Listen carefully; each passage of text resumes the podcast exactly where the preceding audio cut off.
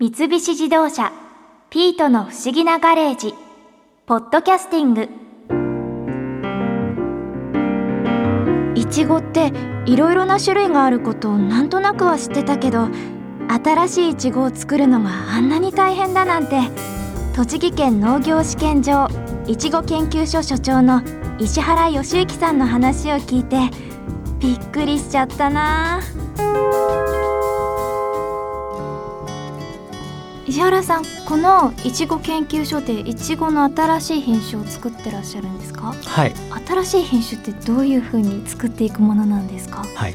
交配って言いましていちごの花の中にはめしべとおしべがあるんですけれども、まあ、これを掛け合わせるんですね。はい。ここからが品種開発の始まりになります。そうすると新しいその掛け合わせたいちごの特徴がその一つのいちごになるっていうことですか、やっぱりそういうその目標を作ってそういうことを狙ってるんですけれども、はい。やっぱりそのめしべになる品種の特徴に例えば甘いとか果実が大きいとかっていう花粉ですねおしべの特徴を入れたいっていうことでその交配ということをやって種を取るところから始まるんですね。種っていうのはいちごの周りについてるあのちっちゃなつぶつぶですか？そうです。あれを取ってはい。土に埋めるとはい。いちごができるんですか、そうですね、まあ、土の上に巻くっていうんですかね土の上に巻くとあのちっちゃないちごの種がこう芽生えてきていちごの果物苗にですね育っていくんですね。でその今あるいちごの品種にももともとの親的ないちごがあったっていうことですか？そうです。とちおとめだとどういったん。いちごで作ったんですか、うん。とちおとめは、まあ、今から20年ぐらい前に開発をされまして、はい、まあ、それからさらに6年ぐらい遡った年にその交配っていう仕事をしたんですね。はい。でその時には果実の大きさが大きくてで今ある品種よりももっと甘いものというようなことを目標に交配をしたんです。ですので、一つは果実の大きい品種を用いましたし花粉に使ったものは味がいいっていうんですかね。その食味がいいうん品種を使いました。果実が大きくて美味しいいちごを作りたいということでその交配の親を決めたんですね。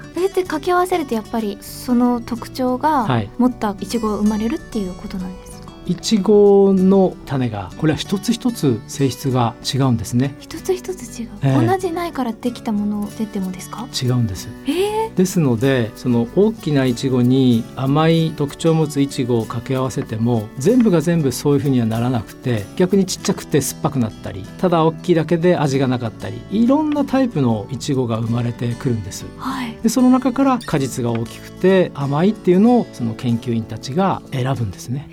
ですから私たちは毎年種から育ったいちごをそうですね7,000株からまあ7000株？えー多い時は1万ぐらい作ってその中から選ぶんです。その中からはい。いくつくらいそのいいいちごっていうのはできるんですか、10万株に1つぐらいというふうにも言いますしはい。いちご研究所では今47年くらい新品種を作ろうという仕事をしてますけれどもはい。この47年間の間にできた品種が8品種、八？えー品種としては8個なんですね。四十七年間。でえ。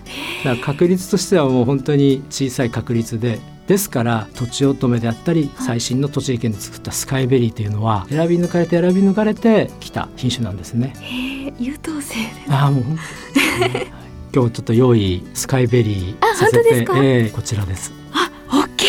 えースカイベリー平成26年ですから一昨年。おととしえーあできたばっかり。品種登録になりましてはい。今年あの生産者の皆さんに作っていただいている2年目なんですね。スカイツリーとなんかかけてるんですか？うん、あのとても似てる ところはあるかと思うん大ですけれども。はい、栃木県に日本の百名山の一つのスカイ山っていうのがあるんですね。はい。百名山っていうことですんで非常にねその高い山であったりしますしでスカイベリーもまあ大空高くですね。あーなるほど、はい、育ってほしいという願いを込めてスカイベリー。というようなことであの命名をしていただきました。ちょっといただいてもいいですか？ぞ。はい。いただきます、はい。うん。美味しいすごいみずみずしいですね。スカイベリーの特徴として、はい。あのーそのみずみずしい味もいい。そしてうん。香りも独特な香りがある、うん。と同時にこの大きさが魅力ですよね。うん。そしてそしてもう一つは形もいいんですね。はい。なんか綺麗なあの先の尖ったいちごの形してますね。これがスカイベリーの特徴になってます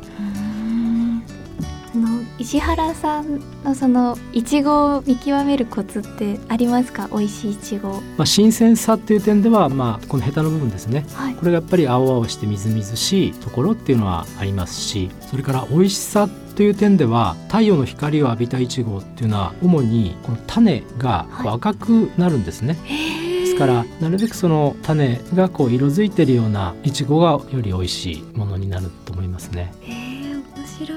あの私のイメージだと冬くらいがなんかいちごをよく食べる季節だなって思うんですけど、はい。だいたい全部のいちごは季節はそのくらいですか？そうですね。今、はい一般的に出回ってるイチゴは11月から5月ぐらいまで取れるタイプのイチゴが出回ってるので、まあ、今おっしゃったような時期っていうのはたくさん出回ってるんですね。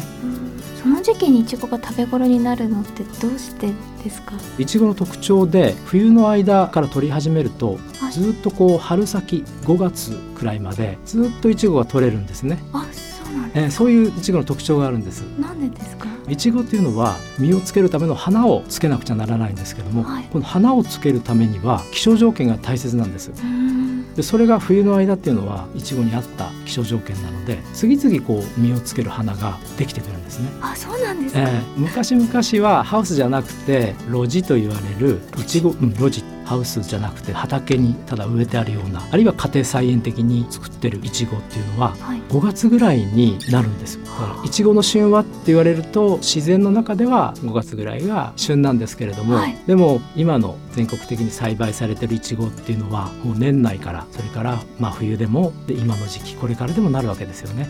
でとてもその収穫期間が伸びてきてますけれどもいちごはその時期時期でとても美味しいんです例えばですけど、はい。先ほど言われたその真冬のイメージ1月とか2月、この時期は太陽の光が弱いんですけどその分じっくり果実が育ってくるんです。そうすると本当に甘みの強いいちごができるんです。へえでこれからの時期は今度は光が強くなりますよね。はい。そうするといちごは光大好きですのでこの光を利用して甘くて今度は少し酸味もね少し出てくるんです。でとてもジューシーですんでまたこれからの時期はそういう美味しさが楽しめるんですね。でまた今度は4月5月になると自然条件のような形になりますんで、はい。露地で作ったようないちご本来の味の果実が実ってきますんでもういちごはその時期時期で本当に味が楽しみます。すね。はい。へえ面白い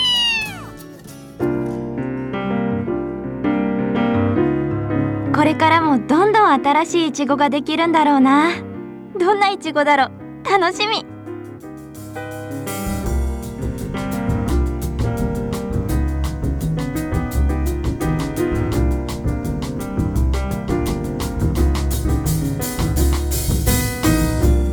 三菱自動車ピートの不思議なガレージポッドキャスティング。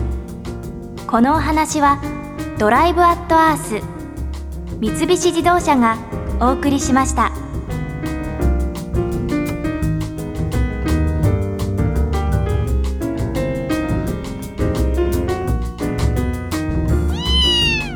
ここで耳寄りなお知らせですピートの不思議なガレージをもっと楽しみたいという方は毎週土曜日の夕方5時東京 FM をはじめお近くの FM 局で放送の三菱自動車ピートの不思議なガレージをお聞きください。